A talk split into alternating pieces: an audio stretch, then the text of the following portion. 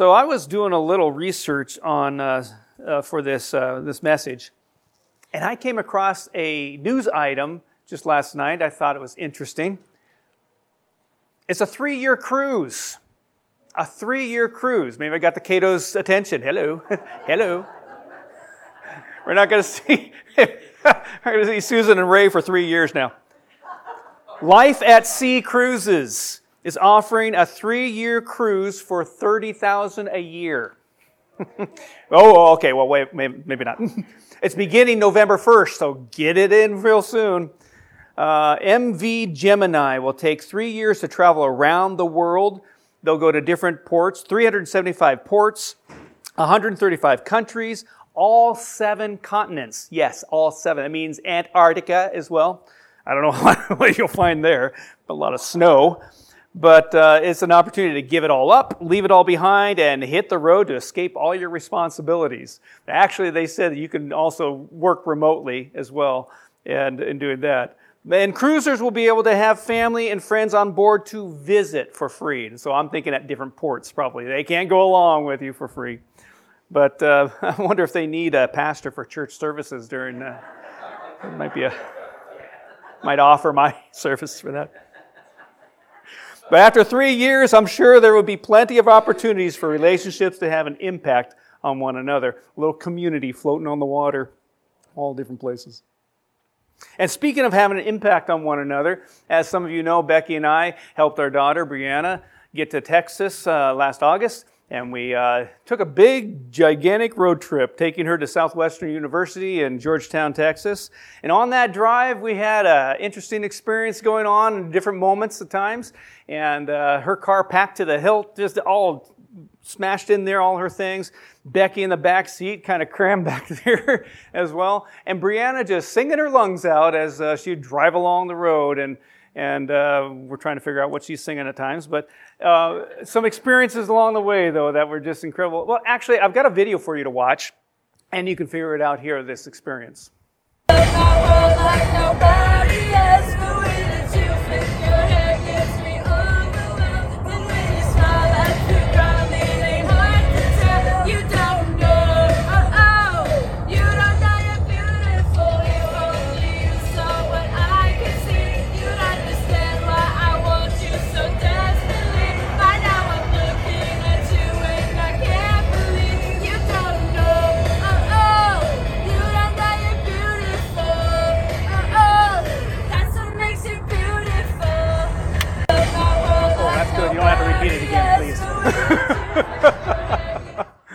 Anyway, so yes, uh, interesting time.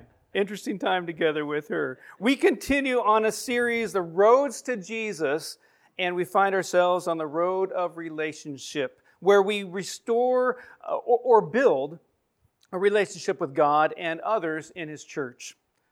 Now, those who are serious about following Jesus understand it means walking the road of relationship. It means a close relationship with God and with our friends who are, who are walking the same road. In our scripture passage today, we discover two people walking sadly from Jerusalem to Emmaus. And, and these two disciples were broken down. Their, their world had crashed down on them, and all their hopes and dreams had just fallen through. They thought Jesus was something special. They thought he was going to be king. And they were right, but their point of view was a little incorrect. They were focused on the earthly world, the world of, of politics and the world of, of an earthly kingdom.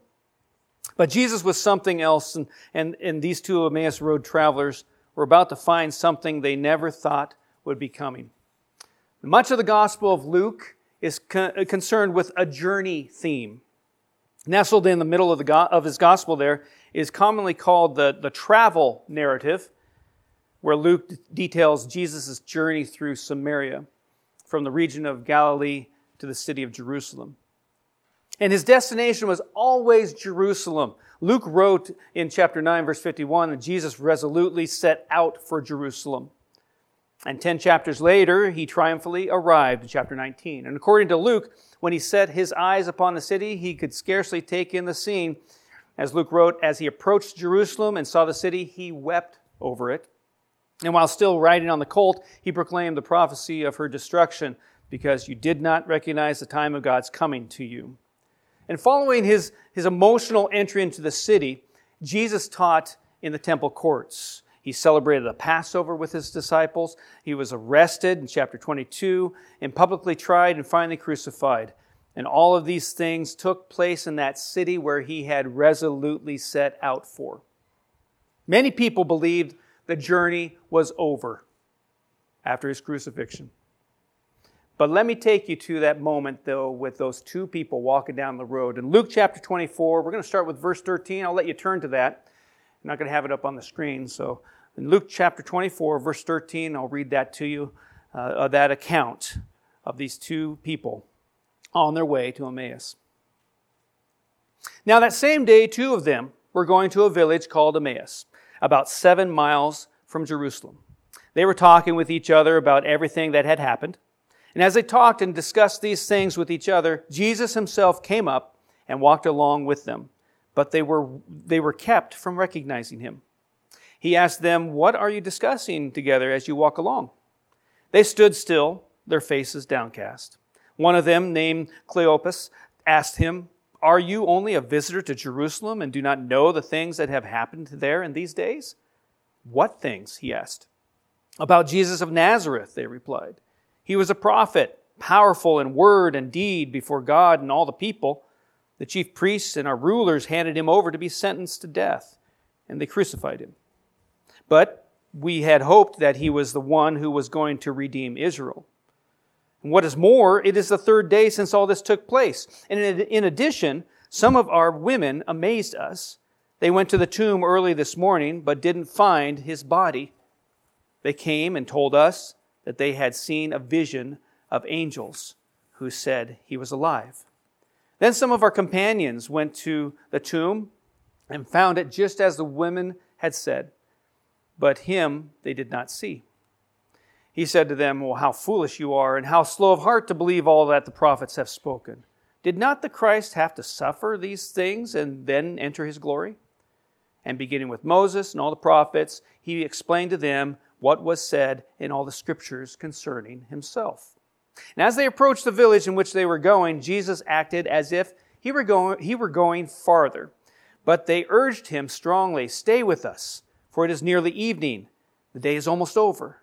So he went in to stay with them. When he was at the table with them, he took bread, gave thanks, broke it, and began to give it to them. Then their eyes were opened and they recognized him and he disappeared from their sight. They asked each other, Were not our hearts burning within us while he talked with us on the road and, and opened the scriptures to us? They got up and returned at once to Jerusalem.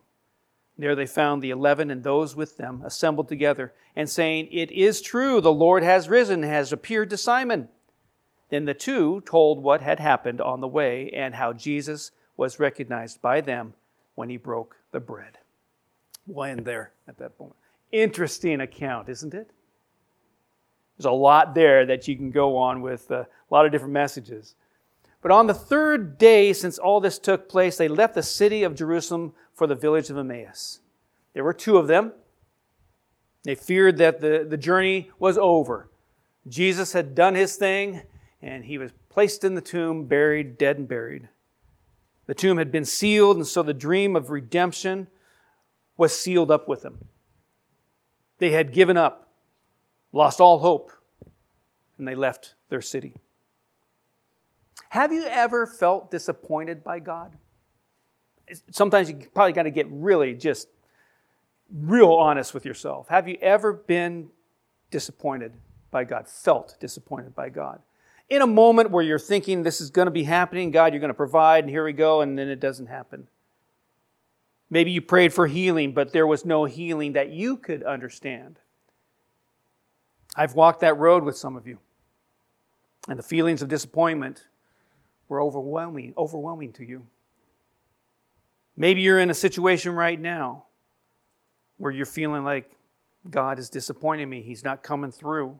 I prayed for this and I'm continuing to pray for it. I don't hear anything.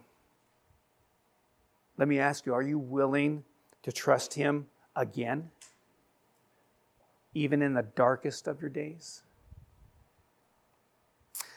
What about these two people, these two disciples? what, what do we know about these guys or these people? We don't know if they're two guys, they're a woman and a guy, we don't know. But these two, two disciples were heading in the wrong direction. They're going the wrong way. And it happens. We think we entered the correct address in our GPS and we find out we're going the wrong direction. I mentioned that to you before. Been there, not a happy time.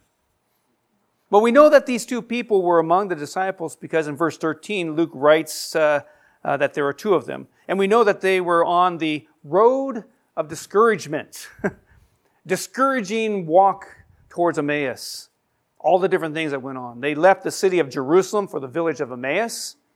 Verse 13, they were saddened as they walked on their way. In verse 17, they still understood Jesus as merely a prophet as this guy died the, and he's in the tomb. He must have just been a pretty good prophet, I guess.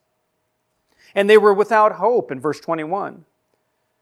As well as in verse 25, they were slow of heart to believe. Believe that story of the women at the tomb. Have you ever felt that way before? Have you ever felt, uh, you know, trudging down the road of discouragement and sensing God to be a million miles away? Those are dark moments. Those are situations you wonder where God is. Everything just is coming in on you. You, you feel numb. Your body feels numb. Your, your, your brain feels numb. You can't quite think right. Kind of in a fog, wondering, where is God right now? How come He's not answering? How come He's not helping me in this situation? And with each step you take, it creates more distance between you and God because you're going the wrong way. We become slow of heart to believe the story of redemption, that he was born of a virgin, that it happened on Christmas, that on Christmas Day we celebrate, that he died on that cross, that the tomb is empty, he lives today. But for some reason, we become slow of heart to believe those things. Because the pressures of this world just continue to come in on, on top of us. And it can happen, whether it's our health that drags us down and we just don't feel like doing anything and everything just doesn't work well. Maybe it's uh, uh, relationships that have been broken and we don't know what to do there. And all these things just come in on us. Are you heading in the right direction? Here's a clue if you, if you don't know if you are or not. Here's a clue. If you feel distant from God, there's your clue. Change your life's direction because you're heading in the wrong direction. You feel distant from God. One thing's true about that God didn't go anywhere, He's still there waiting for you. Another thing we know about these two disciples is that they were greatly mistaken about Christ and his purpose. So many people don't get it sometimes. Stephanie and I, uh, one, one day we were in the church office and uh, she had received a phone call or it was an email, one of the two, a communication from a copier guy, copier machine guy, to come and check on us on our on our contract. We thought, oh, good, we can talk to him and figure some things out for uh, contracts coming up, and we can renew it or figure some things out with that. And uh, uh, we were a little mistaken about his purpose because he wasn't from the Xerox people that we have a contract with. He was with another company. And we didn't understand that until he got there. And he started talking with us. We're like, wait a second, you're from who? Oh, oops. it's like, okay, well, we'll listen to you. And he gave a pretty good, you know, presentation and all that. But anyway, we, we were mistaken about his purpose as well, too. But these two here, they didn't, they didn't understand Christ's purpose. They appeared to be so clueless that they couldn't even recognize their teacher having mistaken him for a mere visitor in Jerusalem. and to their surprise, this stranger, also known as Jesus, begins to show the need for the Messiah to suffer these things and then enter his glory. And working his way through the writings of Moses and all the prophets, he explained to them what was said in all the scriptures concerning himself. Have you ever expected God to work one way, but then uh, catching you off guard, he accomplished his will a different way? That's the thing about God's will. He's going to do what he's going to do, and we need to latch on to that. We might have an idea of what we want thing, how things are going to go, or we might have an idea of the direction we want to go with some concerns on our hearts, but God knows. And He knows what's best for us. And He's going in a direction that we need to follow. But what those moments teach us about is that God is God, and we're not, and He knows what He's doing. We can trust Him. When there are moments where we think, wait a second, God, you're supposed to go this way, let's, let's head His direction because He knows what's going on, He knows, knows what's best. And we need to be sure to wholeheartedly seek to understand the Scriptures by valuing to understand the Old Testament as much as you do the writings of the New Testament. Everything needs to come together. Not just have an idea of, uh, of New Testament here, and this is what we know. Bring in the Old Testament, the prophets, and what they talked about, and how it meshes in with New Testament Scriptures. We're going to have a great opportunity, just to give you a heads up. Coming up here before Easter, we're going to have a Passover meal, Passover Seder meal presentation. And it's going to bring in the Old Testament in with the New Testament mixed together. So you'll hear about that soon coming up. Watch in your, in your bulletin about that, and, uh, and you'll be able to hopefully prepare, set that day aside. I talking about the writings of the Old Testament and having them uh, understand them and having them relevant as well too. I, I met with a couple just this last week. They even gave a testimony of finding some good stuff in the Old Testament book of Numbers. they were able to do that. And so every part, whether it's Leviticus, Numbers, whatever, there's some good teachings in there that we need to look at and realize how it's connected in the New Testament scriptures, what we're probably more familiar with. So Jesus wanted to nurture his relationships. His relationship with the two disciples who appeared to have abandoned all hope of, of a journey toward redemption. And he wants to do the same with you and with me. And Luke tells us that Jesus does this in three ways. First, he dialogued with them. Jesus doesn't simply show up and preach a sermon. First, he wanted to hear from his disciples who had given up all hope. What's going on with you guys? Why, why, why are you walking Emmaus? What's happening? Tell me. And so, as he asked, then he, wanted, he asked some questions about that, and then he listened. he listened. You see, in a dialogue, there needs to be speaking and there needs to be listening. so the other party can speak. Dialogue. They agreed that, uh, that he talked with us on the road in verse 32. And while he shared with them the significance of it all, Jesus meets us in our doubts. He meets us where we might be doubting. He, he, he understands what you're going through. And He wants to come alongside and hear what you have to say. Hear your heart. What's going on? So he dialogued with them. He also opened up the scriptures with them. And when he began to explain the scriptures, they described their hearts as burning within them. And he opened the scriptures to us, they said in verse 32. You know, the Holy Spirit does the same for us as well.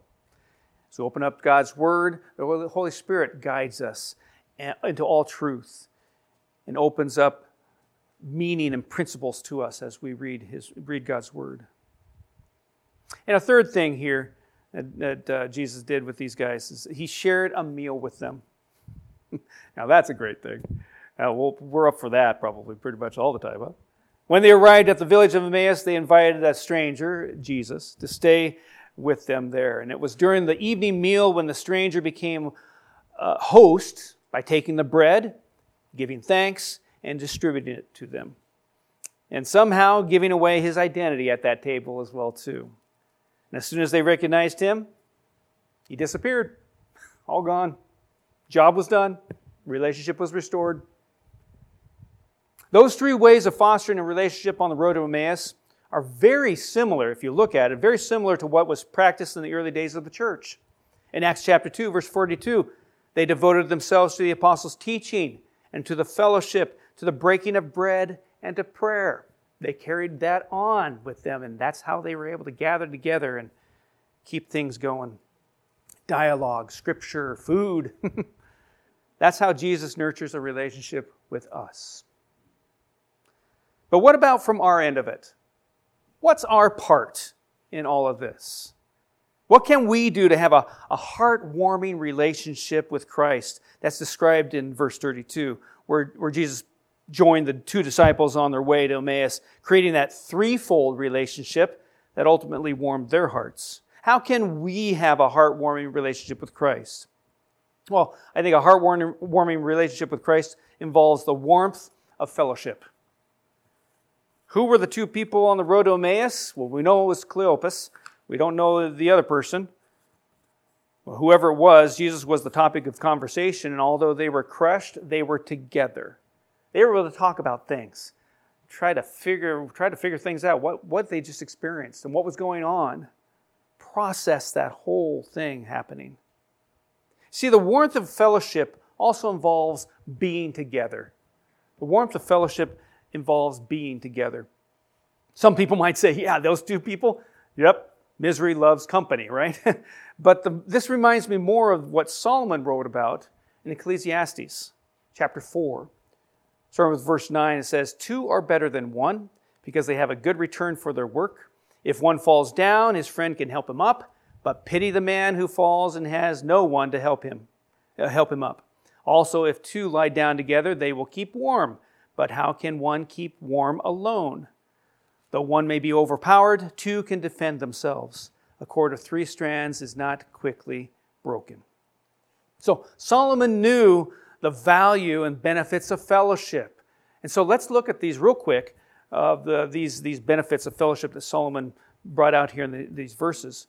First, there's a better profit for one's work. You got two people working at it of one. Many hands make like work, light work, right? Um, in that coming up for our church work day, I trust that there will be many hands to make uh, light work for that day as well too. There was help in time of difficulty. If something was going wrong or tough times were happening, you had someone else to rely on to help you through that. There's comfort in time of need as well. A person's body heat could keep another person from freezing. And I know that from firsthand experience, actually, in a snow camping experience that I had in college with some friends. And I had to keep my friend from freezing to death in that situation. There's also protection in time of danger as well. And then uh, Solomon concludes the list of benefits by stating that if two are better than one, then three are even better than anything. so the efforts and benefits shouldn't be confined to just two people. There are advantages to cooperating with others. Life is designed for companionship, not isolation. Sorry, introverts. that's, that's, that's just it. It's designed for intimacy, not loneliness. Some people prefer isolation uh, during COVID uh, restrictions and all that. You were loving that. But thinking, think, you know, you're thinking you can't trust anyone. And uh, we're not here on earth to serve ourselves, though. We're here to serve God and others. So don't isolate yourself and try to go it alone. Seek companions. Be a team member. Join in together, as Ecclesiastes tells about. Well, the warmth of fellowship also includes a regular corporate worship. The writer of Hebrews addresses this in chapter 10. Probably a familiar portion of Scripture for you, starting with verse 24. Let us consider how we may spur one another on toward love and good deeds. Let us not give up meeting together, as some are in the habit of doing, but let us encourage one another, and all the more as you see the day approaching. To neglect Christian meetings and gatherings is to give up the encouragement and the help of other Christians. If you do it on your own, that's what you're giving up. We gather together to share our faith and to strengthen one another in the Lord. As we get closer to the day when Christ will return, we'll face many spiritual struggles and even times of persecution. Adversity will grow against the followers of Jesus. It's going to happen. But difficulty should never be an excuse for missing church services. Difficulties should never be an excuse for missing church services. As difficulties arise, we should make an even greater effort to be faithful in attendance. There's too many people turn inward and, and isolate from others when difficulties come their way. And I get it. You don't want people in your face on, hey, how you doing? Oh, oh, I'm sorry. Sometimes you just want some distance. I get that. But the situation is that those people avoid church probably because it seems to emphasize their issues. They don't want to see that. They avoid the one thing that can help them the most. And it's just exactly what the devil wants to happen in a Jesus follower. Get that, that little that ember that's with the rest of them in that fire. Get that one separated off on its own, and it will go out eventually. It will grow cold. Put that ember back in with the rest of that fire, and it grows hot and strong. So let's, let's stay in fellowship. Let's stay in fellowship and keep one another encouraged. I know I've mentioned how grateful I am for online service opportunities. But you know, sometimes that can be an excuse for people not to come to church. Now, those of you online, I get it. You're, you're, you're far away, you can't make it here. I understand. Or uh, you can't because of your health. I get it. But there are some of you that could be here today.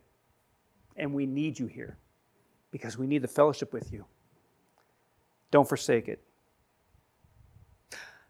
A heartwarming relationship with Christ also involves the warmth of the scriptures as well. It was when Jesus opened the scriptures that their hearts burned within them. Imagine having Jesus explain the scriptures to you. He's just talking about all that's going on. He would be the person to do it. What an explanation that must have been. And again, you know, we have that today the Holy Spirit guiding us into all truth. We've got that. You see, the scriptures, they, they can give us that heartwarming relationship with Christ because it raises our understanding level. When Jesus explained, they understood. And God's Word contains the answers to life's problems and gives guidance to our lives. But we must search them out, we must read it. We must spend time in God's Word. The Scriptures also recover our hope. If we, we feel hopeless, it's time to get to God's Word. Verse 21 implies their hope was gone when they were walking to Emmaus. But in Jesus, we always have hope. And the Scriptures restore our joy. Verse 17 says, Their faces were downcast. But Jesus' explanation of the scriptures left their eyes sparkling and their faces shining and their hearts burning. They were ready. What about you? Are you reading? Are you reading and studying God's word on a regular basis? You find yourself kind of discouraged, downcast. Maybe that's an indicator that you need to get back into God's word a little bit more. A heartwarming relationship with Christ also involves the warmth of his presence. They served Jesus a meal, wanted him to stay longer, prolonging his presence with them. Think about the Asbury revival going on over there that went on, and they had to bring it to an end. I imagine there were a lot of people there going, Wait, no, we need to have Jesus with us. We need to keep, keep it going, keep it going. But there needs to be a time where we need to go out and express what we've learned, what we've experienced. Yes, it's great to have the presence of Jesus in that way. But we need to move forward and allow Jesus' presence to take us different places. But we need to make time for his presence in our lives. If we're too busy with life's pressures and schedules and stuff, we are missing out we are missing out because uh, we might not be paying attention too much to what Jesus has for us. That's why it's so important. Begin your day in God's Word, some devotional or whatever it might be, to be able to start that off and know that when you go through life, you, that day in life situations, you've got Jesus with you, and He's going to guide and direct you. But you need to have you, you need to have that time with Him. There's the warmth in the presence of the Lord. And a heartwarming relationship with Christ also involves the warmth of testimony. The two couldn't keep what they had experienced to themselves. They hurried back to Jerusalem and they told the others about it. John Wesley, he failed as a missionary in Georgia, but after returning to London, he went to a meeting on Aldersgate Street. And he later testified, I felt my heart strangely warmed, and an assurance was given me that he had taken away my sins. We need to give a testimony of what God is doing in our lives. We need to let others know what he's doing in your life today. So, to walk the road of relationship and have a heartwarming experience, we need to draw from the experience of Cleopas and the other disciple there. And how can we do that? What should we do? How can we put this into practice? Let me give you some things. First, I believe we need to cultivate some warm personal relationship with other Christians. Cultivate that. Participate in the fourth Sunday food fellowship that we have here to, uh, uh at the church on Sundays. Gather together with that. Now, I understand your schedule might not allow you to do that all the time, but you got opportunity. Great, great situation there for us to be able to cultivate some warm personal relationships with other followers of Christ. Join in on the fellowship time after service. When we're done here, we meet on downstairs. You don't have to eat the snacks, but you sure can come down and talk with us. Share life. Maybe you want to invite someone to lunch after church or in another situation, maybe for dinner time have them over. A game night. I know the Cato's had some game nights with the Kokendorfers and the Frentresses a number of times as well too. Be able to gather together and have some good time together. Enjoy that time. Invite, uh, invite them for, for a meal like that. Or be the person others want to spend time with. That's a key thing. Also, I believe too that we need to spend time in God's Word. Spend time in God's Word allowing it to speak to you and warm your heart. The daily Bible reading, daily prayer time is a must for you. It's a must for me. The adult Bible discussion that goes on downstairs, Mike giving leadership to that. Going through discipleship training, great opportunity. Spend time in God's Word there. I believe we also, knew, also too need to practice the presence of Christ. What does that mean? Basically, recognizing Him as the unseen guest at every meal, recognize him as the unheard participant in every conversation, recognizing him as the unseen companion in every endeavor that you have. Having him right alongside, acknowledging that he's with you. I also believe, too, that we can testify, testify to others, spread the warmth to others by sharing what Christ is doing for you. And we have great opportunities to do that downstairs as well too. Is well, God's, what's God doing in your life today? And you can share, have those conversations in that way. You know, who, who was a master at this was Dale Oviatt, and I so much appreciated how he was able to just have conversations like that. He practiced the presence of Christ in his life so much, and he was able to give testimony. And if you knew him, that's what he did. He would give testimony of what God was doing in his life, and he would want to, he'd want to know what, what God's doing in your life. What's going on with you? What are you doing for, for Jesus in this? It just overflowed from him. So, do you have this burning heart experience as those on the road to Emmaus had? If not, examine yourself to see if you have allowed yourself to veer off the road of relationship. Maybe you're just, you kind of got off road a little bit. Be sure you have an abandoned relationship with others or spending quality time with the Lord. Don't allow your heart to cool off. Keep it warm with His presence. And if the Holy Spirit's speaking to you in any way possible today, I trust that you will act in obedience and saying, Yes, Lord, you're right. I need to get back on track. Or, Yes, Lord, you're right. I need to keep going.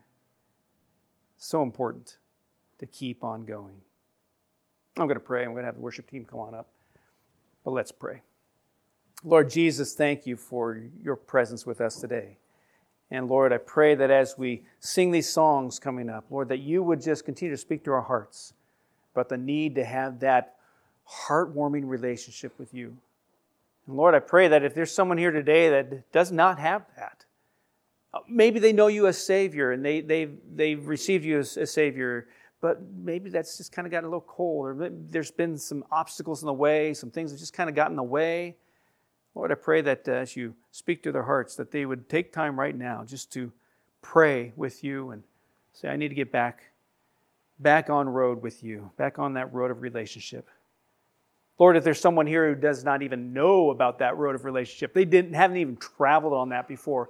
They know you, Jesus, as someone who, who has, as a, a, an incredible person that did incredible things, but they just not ha- they haven't trusted in you for eternal life.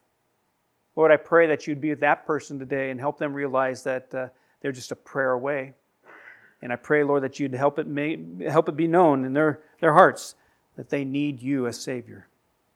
Lord, thank you for the offer you give us, the, off, the free gift of eternal life. And I pray, Lord, that we would be ready to receive that if we have not yet. And for those who have, the Jesus followers, I pray, Lord, that we would live it out and go deeper in our relationship with you. And help us, Lord, to be ready to give testimony of what you've done in our lives. Thank you, Lord, for speaking to our hearts. And I pray again that you just be able to allow us to have a little time of prayer with you to get some business done if need be. So, Lord, I pray that you'd have your way through this time as we sing these songs. In Jesus' name we pray. Amen.